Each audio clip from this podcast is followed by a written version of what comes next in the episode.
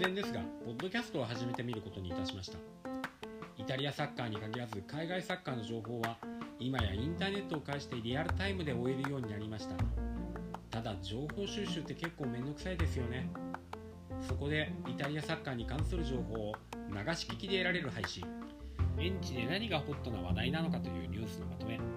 試合前日には各試合のスタメン予想の報道ぶり。また試合後の大まかなレビューなど。ながら時間でイタリアサッカーの情報を摂取できるお手伝いができればと思います。さて初回の今回は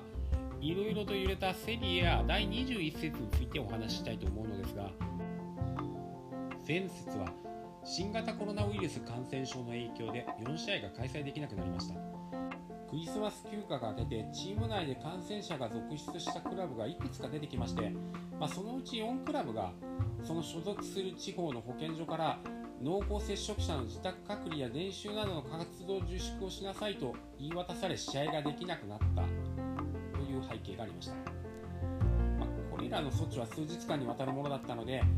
中2日で開催される21節でも何試合か試合で開催できなくなるんじゃないかという懸念があったのです。ただレガセリエアが定める感染対策上の規約上は問題ない。なのに医療当局はちょっと一方的じゃないかという指摘もありましてそこでレーガが裁判所に判断を仰ぎ措置は撤回されたのです。しかしですね煽りを食ったクラブは結構大変でして練習をさせてもらえなかったウディネーゼはアタランタと対戦し2対6で大敗。ウディネーゼは何で日程を先に伸ばしてくれなかったのかとレガに抗議を出しています。またインテル戦が飛ばされたボローニャは地元の保健所から5日間の練習自粛をがっつり言い渡されてまして解禁されたのは結局10日。それでいて9日に予定されていたカリアリ戦は翌日の11日にフィックスされたものでしたから、まあ、レガに対して横暴だという抗議が出たんですよね、まあ、結局試合は開催されボローニャは後半に足が止まってカリアリに負けました。ミハイロビッチ監督は試合後地元メディアに対して人生は正直者が得をするというが今回はずるさが勝った。彼らが試合の延期に合意してくれなかったと語っていました。さて他の試合ですが上位4クラブは全て勝ったため上位陣に順位変動はありません。首位インテルはラツィオに勝利ディフェンダーのバストーニがミドルシュートで点を決め追加点をクロスでアシスト。さらにその決勝点を決めたのが同じディフェンダーのシュクリにあると違う意味でディフェンダーが守備に貢献を果たしたという試合になりました。その点ではベネツィアに3対0で勝った2位のミランも同様でして2ゴールを挙げたのはサイドバックのデオエラなんです。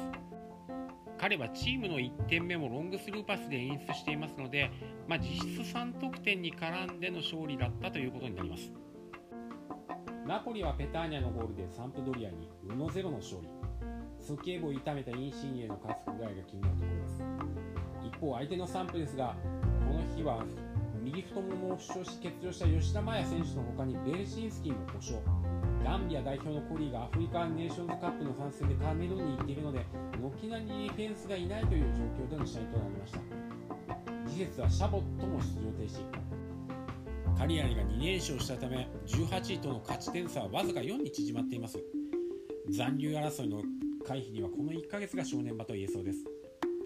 ローマ対ユベントスは3対1から3対4とまるで野球のような展開。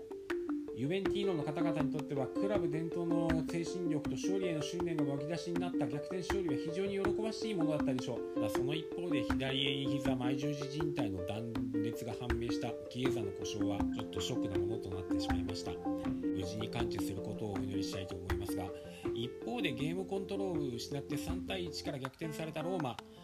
ピッチ上でのリーダーシップが欠けていたとモーリーニョ監督は試合後に語っていましたが、まあ、そういう存在を育てることができるかがちょっと課題となりそうです。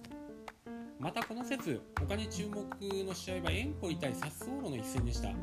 まあ、両チームテクニカルでずっと面白いサッカーを続けていたんですがこの日はサッソーロが内容もスコアでも圧勝。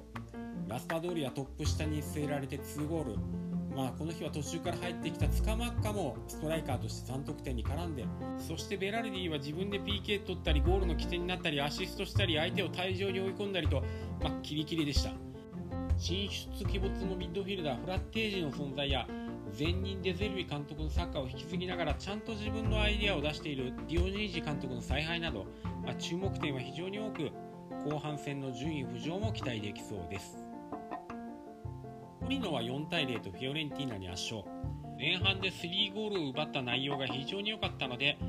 今後勢いに乗るかもしれませんジェノアはスペツィアに敗れて地元メディアではシェフチェンコ監督の首がやばいとささやかれ始めています一方意外といえば大変失礼ながらサレルニターナがエラス・ベローナを相手にアウェーで勝利を挙げました残留争いも後半はどんどんもつれるかもしれません5分を過ぎてしまいましたそれではまたボーナジョナータ。